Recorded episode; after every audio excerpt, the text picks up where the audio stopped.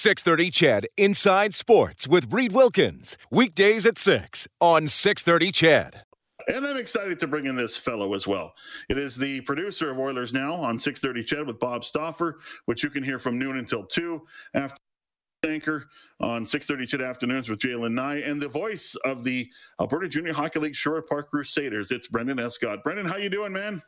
I'm doing well, Dave. Thanks for having me on. And uh, I'm, I'm going to be honest. I I, I think I got myself a little bit deeper into this whole LeBron's the best athlete of all time than I originally intended. But I'm going to make the case anyway because I, I genuinely feel that way.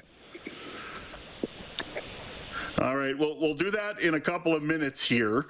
But uh, I want to talk about a couple other things here. Uh, first off, uh, I read the other day, and you're a Houston Texans fan, and I'm sorry it's – Uh, it's a tough season, uh, man. A F C Championship game to way down the way down the mountainside, man. That's tough. But uh, Deshaun Watson, I read, is going to be uh, asked for his input on the new head coach. I think it's time. Are we, are we surprised?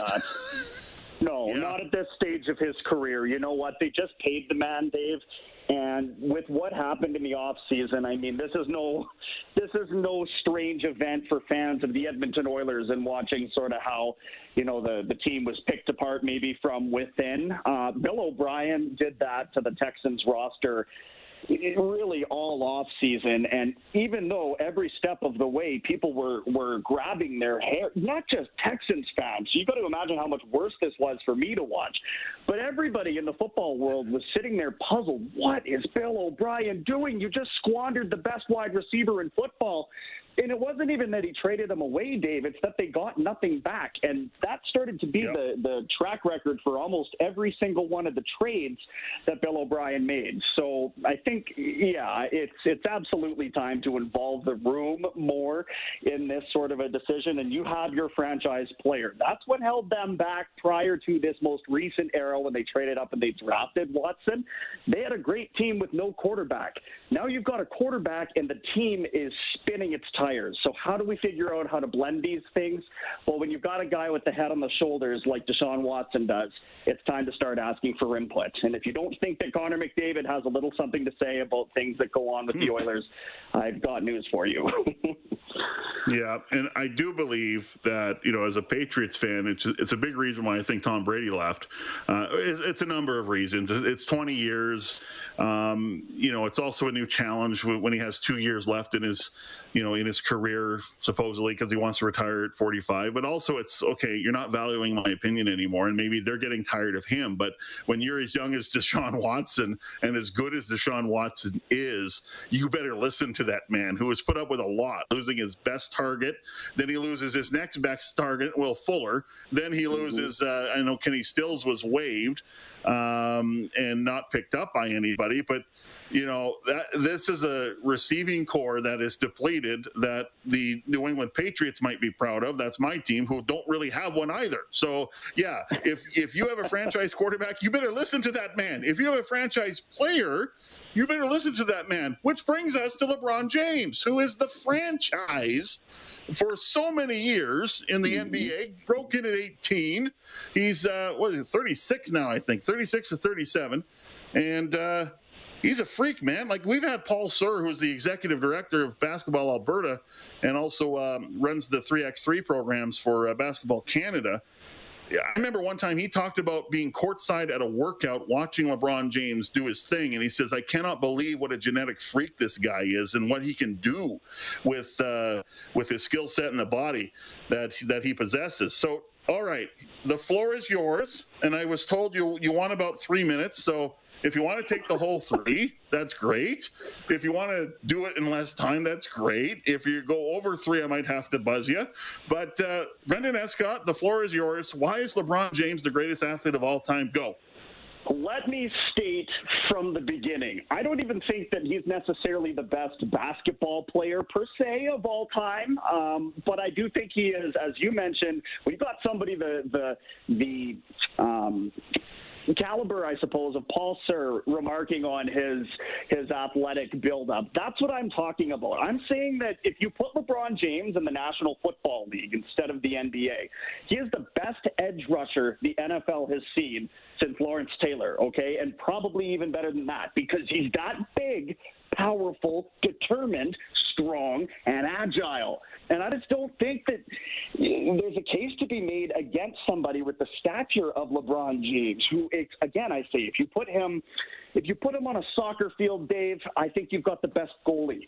I, I think if you put him on the ice, you've got uh, a Victor Hedman-type defenseman, you know, and, and some of that is the mentality. But genuinely speaking, you know, especially with contact sports, I don't necessarily like how he complains about the calls. It's not, that's not what I'm saying.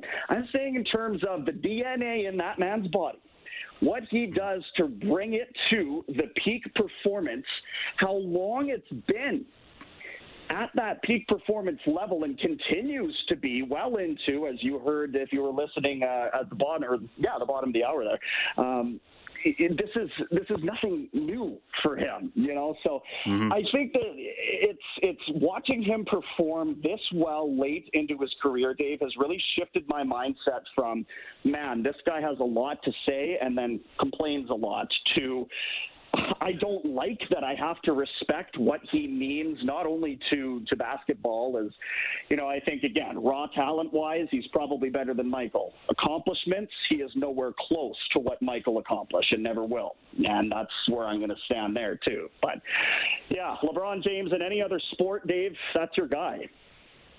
Yeah, I, I think you make a good argument. I think LeBron James... Um, and I'm going to put this in basketball terms only, and I do think you make a lot of good points, but you know, when I compare him to Kobe Bryant and I compare him to Michael Jordan, uh, Michael Jordan was the best clutch performer, I think, in N B A history, and one of the best in sports, because he knew the moment. He knew what was required in the moment, and he knew what he needed to do in that moment, and he delivered. Uh, Kobe Bryant is just, I mean... Uh, incredible. And when he and Shaq were broken up finally, I think we saw the Kobe Bryant that he wanted us all to see, is just wait till the fourth quarter and watch me take over. He was, you know, when when he had a, he had Dwight Howard on the team, and he had Steve Nash, and I mean, Steve Nash is one of the best distributors in N B A history. And when Kobe wouldn't want to share the ball with that guy, that kind of bothered me. But Kobe was an excellent shooter. But LeBron James is just overall the most powerful, the most gifted, the most athletic, the most determined athlete I think I've ever seen, uh, because the drive and the will, and there's been a lot of crap gone, you know, thrown his way, and a lot of it has been on him. I mean, the, the decision show was ridiculous in twenty ten or eleven, twenty ten, I think. Exactly. It, Did you ever see a show? There's a show on A B C called Backstory. Um, did you, and uh, it's a former E S P N. Uh, and he might still work. I can't remember his name, but uh, he's a longtime reporter. He did a he did a, a show on uh, Serena Williams and the uh, incident with the chair umpire at the U S Open a couple of years ago. That was great. And then he did a show on uh, Jim Gray and the decision with LeBron James, and how LeBron really orchestrated that whole thing. Uh, have you ever seen that? I haven't. That sounds really interesting, though. And I think where my gripe with him has always been is just the maturity level. And I think that maybe underneath what I was saying earlier is just that we've sort of watched him grow up. You talked about he entered the league at eighteen. Before that, he was on the cover of Sports Illustrated, already crowned the king before he'd even stepped into the league, right? So he's kind of, he's always operated under the pretense that he's this great figure. And, and in a lot of ways, I think that that's driven him to the great success yeah. that we've seen in his career.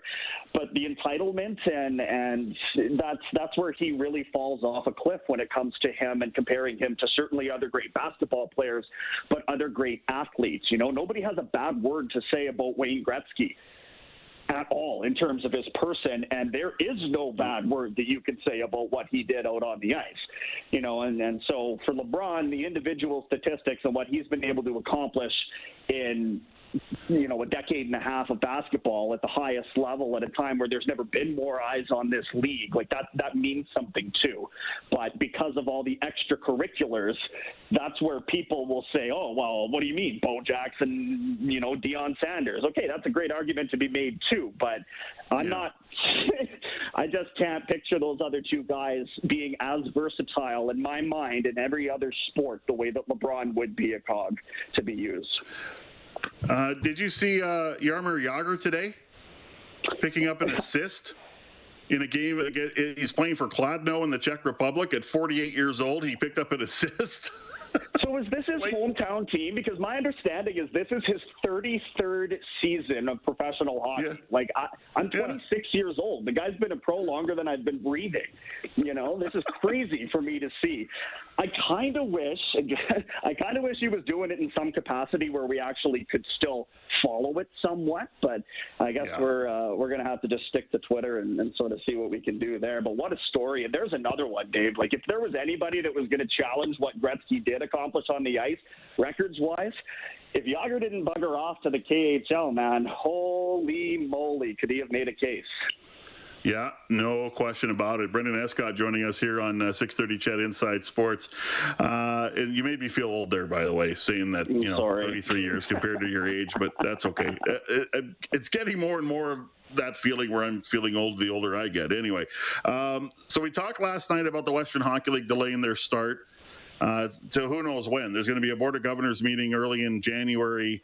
Uh, January eighth is off the table. They're going to discuss a number of different scenarios about uh, a start date. We know what they wanted to do, and that's make regional play uh, or have the Alberta teams play each other, and then uh, Saskatchewan, Manitoba, B C, and then the uh, then the American teams play each other. But that is, uh, we don't know when it'll start. Like, maybe it's February. Who knows? The Alberta Junior Hockey League, what's the latest buzz there?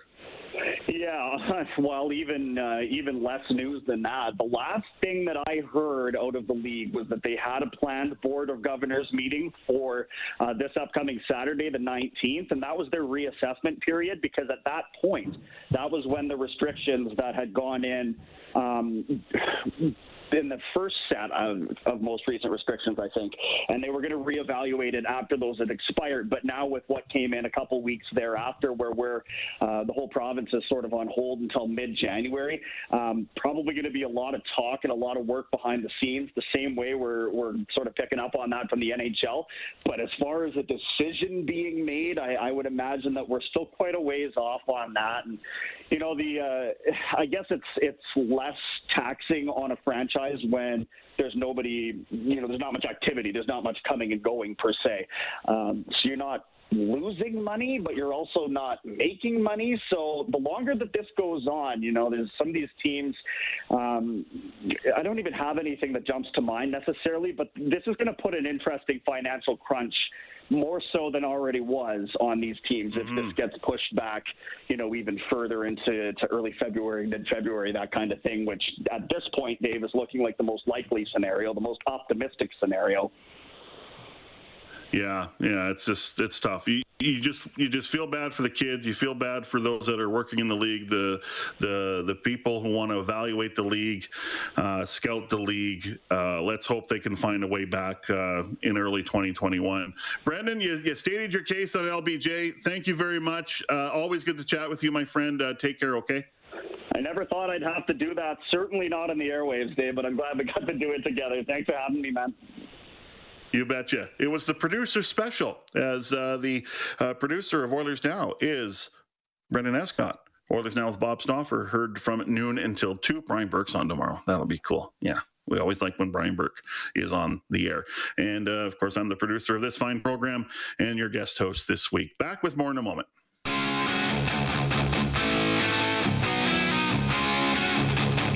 Inside Sports with Reed Wilkins is brought to you by Cam L L P Injury Lawyers, representing injured people in Edmonton and across Alberta since nineteen sixty-two. Al texts in on the greatest athlete of all time, says, no question, Jim Thorpe excelled at football, baseball, and also won an Olympic gold medal. You know, I think if, if uh, Bo Jackson was able to stay healthy, and he was a two-sport athlete, and that's probably why he wasn't able to stay healthy with uh, with the hip issues. But when he was on his game as a baseball player for the Kansas City Royals and as the running back for the Oakland Raiders, I believe they were in Oakland at the time. Anyway, the Raiders. Wasn't sure. I'm not sure if they were in L A or Oakland at the time he played, but uh, no question, the, the most dominant running back probably in N F L history when he was healthy, and one of the best pure hitters and outfielders in Major League Baseball history. I mean, he was an athletic freak too. So if he was able to stay healthy, you know, you could state your case. But yeah, you know, if Jaromir Jagr, like Brenden Escott said, if he was able to play in the N H L, or if he chose to stay in the N H L and play till he's in his mid to late forties, well, he's forty-eight. He played for Kladno today and got an assist. So, you know, ridiculous. thirty-three years of pro hockey. But yeah, he could have smashed some records as well. You know, you know, back to football. I mean, you think of Jerry Rice. So yeah, really impressive. Baseball, it's kind of hard, just because I don't think the sport demands as much for, compared to the other sports. You know, as far as the physicality. Although again, Bo Jackson was incredible.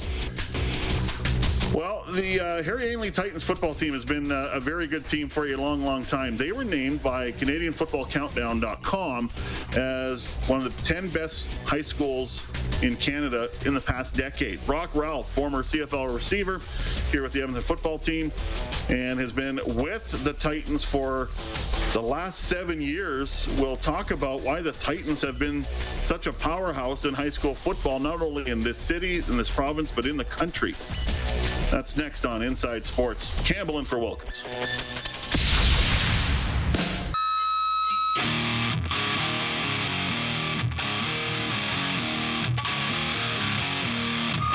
Inside Sports with Reed Wilkins is brought to you by Cam L L P Injury Lawyers, representing injured people in Edmonton and across Alberta since nineteen sixty-two.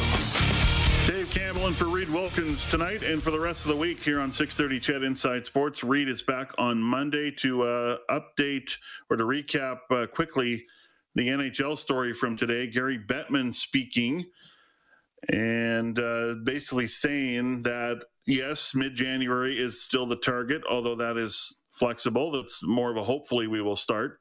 And that hub cities or the bubbles that we saw in the Stanley Cup playoffs here in Edmonton and Toronto, Um, it's plan B. The plan A option is for teams to travel and play in their home arenas. And obviously realignment's going to happen because there'll be a Canadian division and three regionalized divisions in the U S. But uh, with the COVID cases spiking, especially in the U S, and they are here, but it's going, and obviously the border issue is um, a big one, as the Canadian government will not, and health authorities will not like the fact that, you know, the proposal of, if there was a proposal of Canadian teams and American teams crossing the border.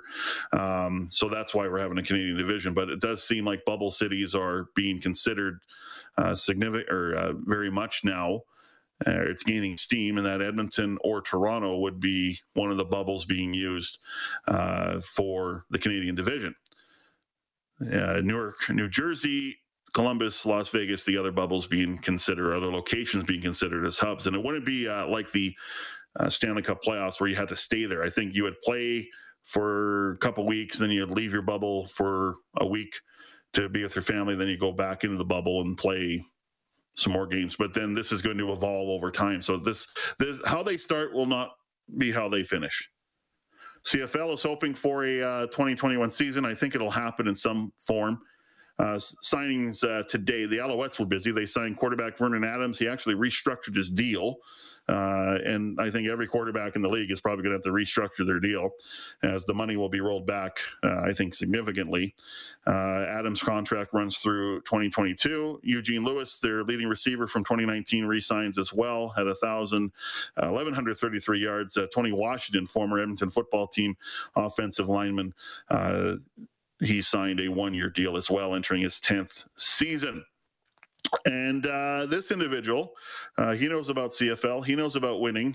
Uh, he won two Grey Cups with the Edmonton football team and has won championships at the high school level with the Harry Ainlay Titans. Uh, he's from Raymond, Alberta.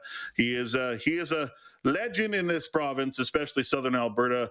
Uh, Brock Ralph uh, joins us from the offensive coordinator of the Harry Ainlay Titans. Brock, it's nice to chat with you again. How you doing? How's the family?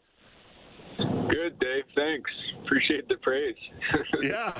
Hey, it's it's truth. You know, I, I, I first burst on the scene in uh, covering the Edmonton football team in two thousand four. So I covered you that season and covered you in oh five, and then you came back in oh eight, and then of course kept tabs on you as you were a Bomber and a and a Tiger Cat. Uh, it, it's been a strange year, obviously, with twenty twenty and with the virus and with the pandemic. Uh, from a football perspective, it's uh, it's just been kind of turned on its ear this year, hasn't it?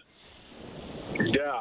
It's been tough, you know. But now I'm in the uh, high school world and uh, football little um, way of thinking and hoping for these youngsters to get out and play. And it's it's tough, you know, as a fan, as a coach, and especially as players. Uh, you know, we all want to see, uh, you know, everybody get back out on the field and uh, kind of just trying to patiently wait and hope that sooner than later here.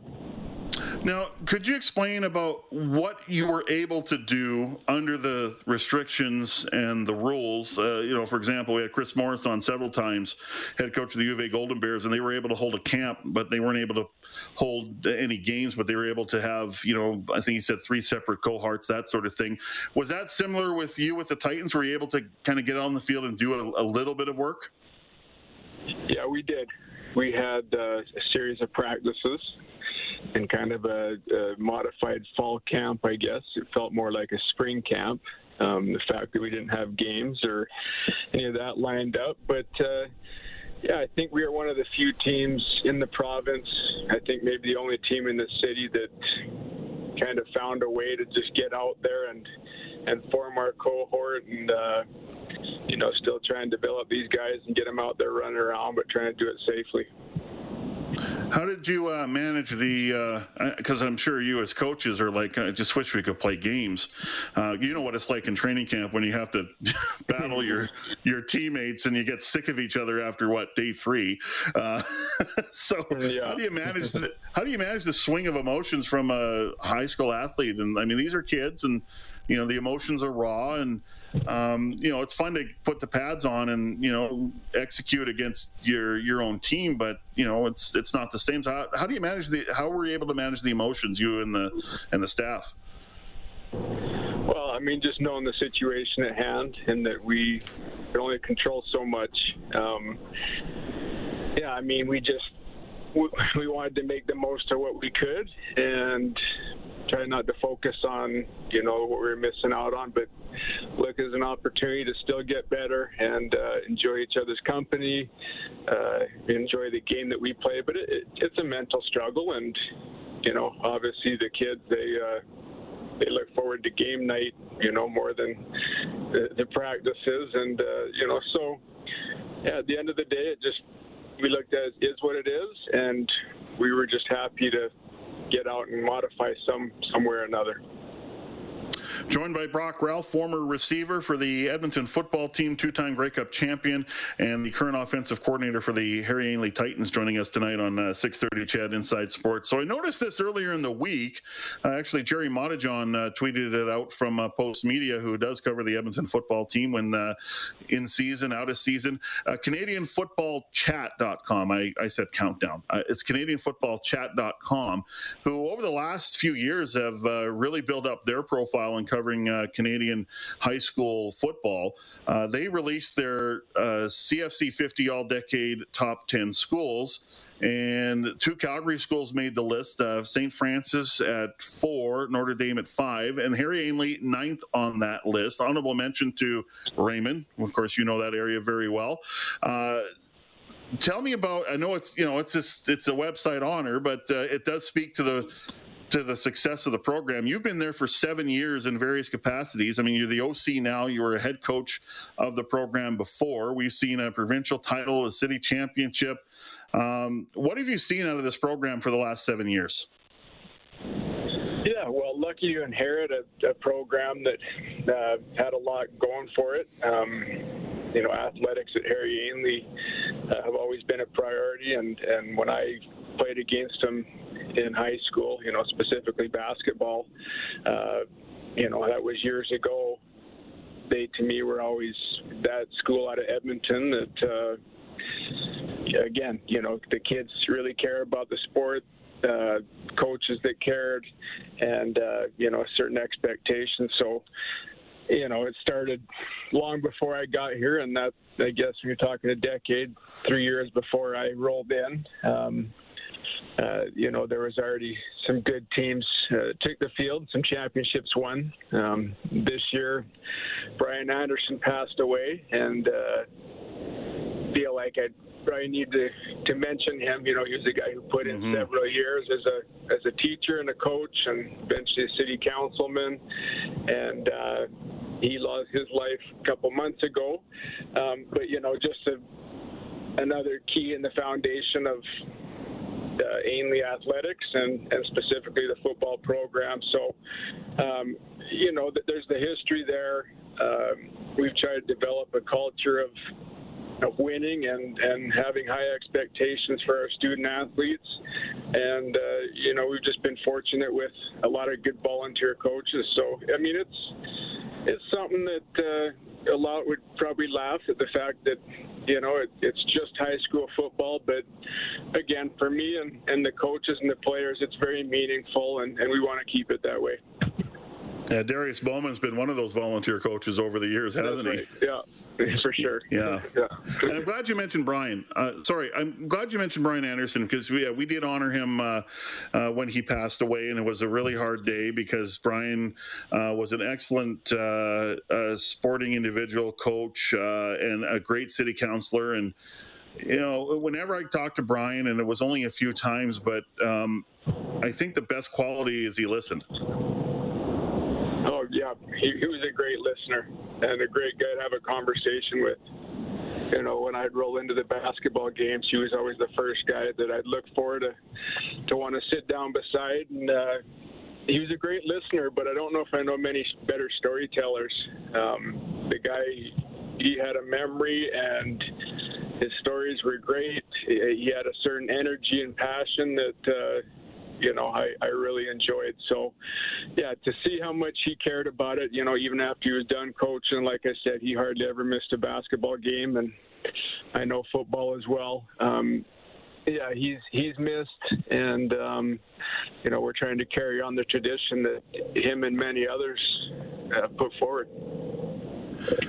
And, and back to the, uh, the uh, success of the team as a whole, high school athletics – Um, and we'll, you know, obviously we'll keep this to the football, uh, but it, it happens in, in in a lot of sports. I mean, it's it's hard to find the level of success because recruiting is so much different up here compared to the U S, where like there's a national stage for for high school basketball. There's a national stage for high school football. And I know it's getting better up here as we're showcasing, I think, more of a, of a, you know, a national uh, level as far as who the best high school athletes are in basketball and in football, but it, it's not the same up here uh, from the recruiting standpoint. Or am I wrong? Has things kind of improved in that area over the years?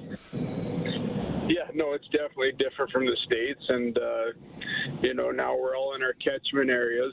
So, you know, Harry Ainley's been at capacity for the last several years. So, uh, you know, you don't just pick your school in this city. Um, you have to go where your where your boundaries are, and, um, you know, that's that makes it more difficult to to maybe get the athletes that you'd like to have, or, uh, you know, for athletes to pick where they'd like to play. So it is a different system. And, uh, you know, like you mentioned, I come from a small town where you go to school with the same guys from grade one to grade twelve. Um, yep. You know, here, here you do get a mix from different junior highs and such, but, uh, you know, at the end of the day, it's, however many you get until your your doors uh, are shut and the, the school's at capacity, and, and then you kind of go with what you got. So, yeah.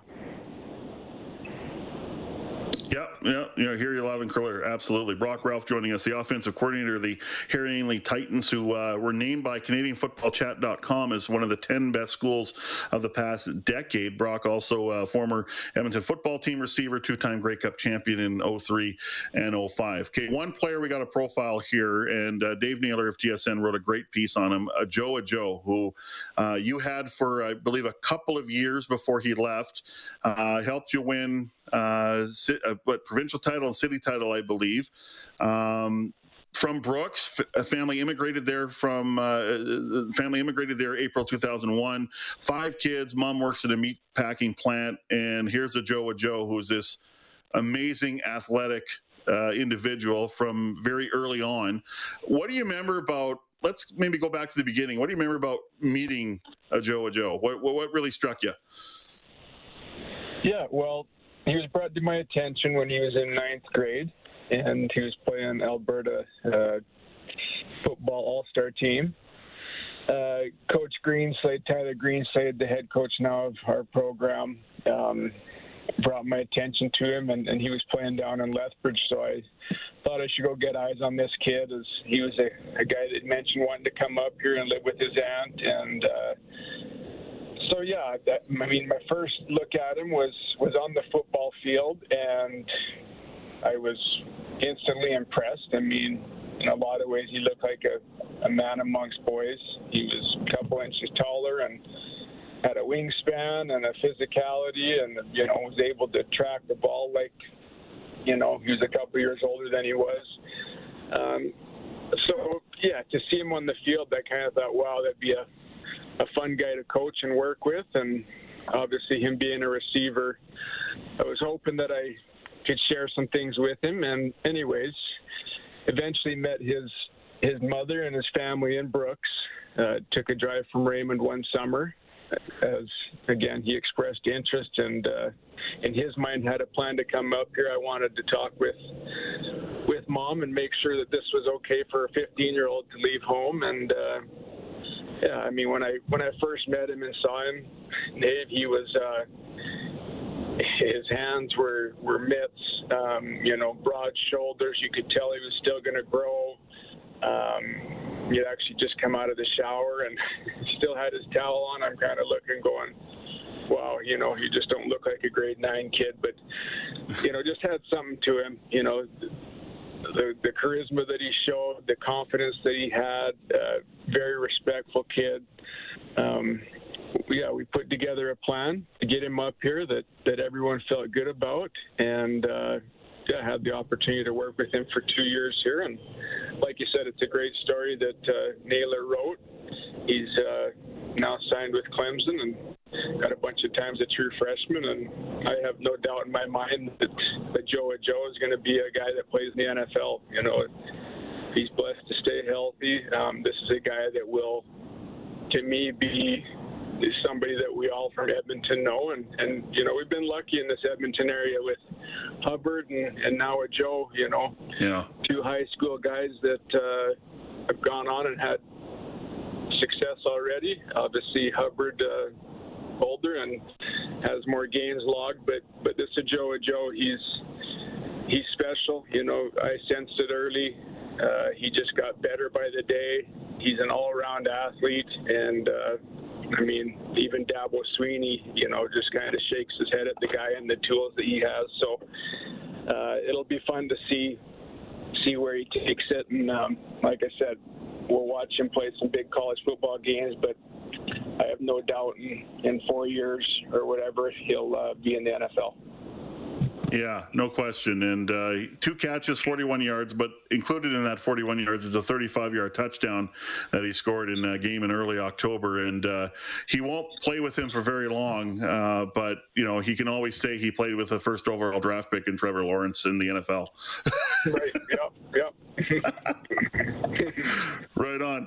Brock, it was great to uh, have you on the show. Nice to chat with you again. Uh, I hope you and the family are well, and uh, hopefully you're uh, you're getting back on the field soon, and you actually get to play a season. And from a C F L perspective, I really hope we get to see Jimmy Ralph do his thing, your brother, because I I love watching him play. He's got dirt on his pants and his jersey all the time because he goes after every football that's thrown his way.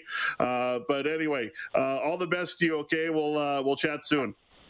Thanks a lot, Dave. Take care.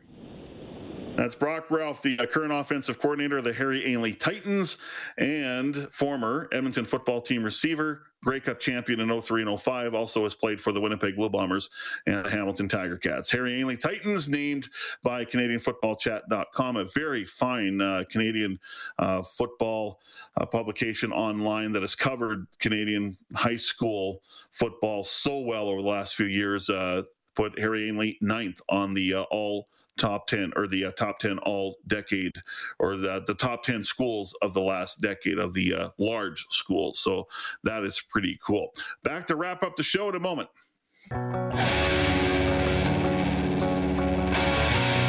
Your home for all the news and expert opinion. Inside Sports with Reed Wilkins on six thirty C H E D. So the uh, N H L news from today, N H L Commissioner Gary Bettman uh, speaking at a video conference, via video conference as part of the World Hockey Forum in Moscow, says that they're focused on a mid-January start, hopefully, obviously not going to play eighty-two games, and that, yes, bubble cities are being considered more now.